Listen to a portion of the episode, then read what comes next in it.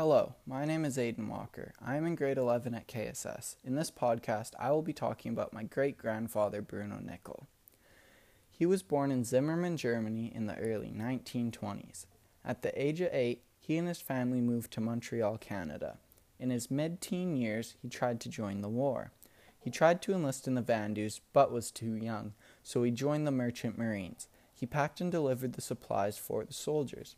He was shot at, but only got hit by ricochet bullets that had bounced off the ship deck.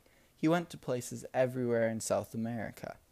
He later got he later joined the Navy as a seaman and met my great grandmother, Burl, in Victoria before finishing in the war. They moved to Montreal and had my Papa Tom. Later, Bruno then began learning how to be a pastry chef at Montreal Athletic Association.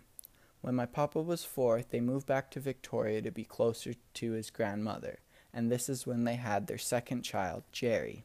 Soon after, Bruno got a job at the Royal Empress Hotel as a pastry chef. He wasn't making enough money, so he needed to find another job. So he decided that at nights he would get a job as a taxi driver. He still needed to make more money to provide for his family, so he began to sell alcohol out of the back of his taxi. This was called bootlegging. Later on, he got a job as a moving truck driver. The post office made a contract with them to pick up all the mail and deliver it to the post office. He would take my papa to work with him and let him sit in the truck. Later, this got Papa Tom a job doing the same thing, but on his motorcycle when he was 16.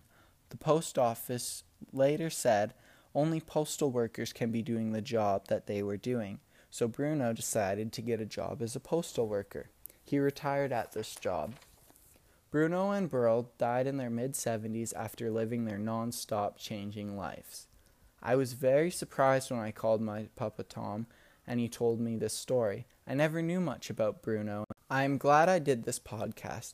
I got to learn things about my family I never would have got to learn about.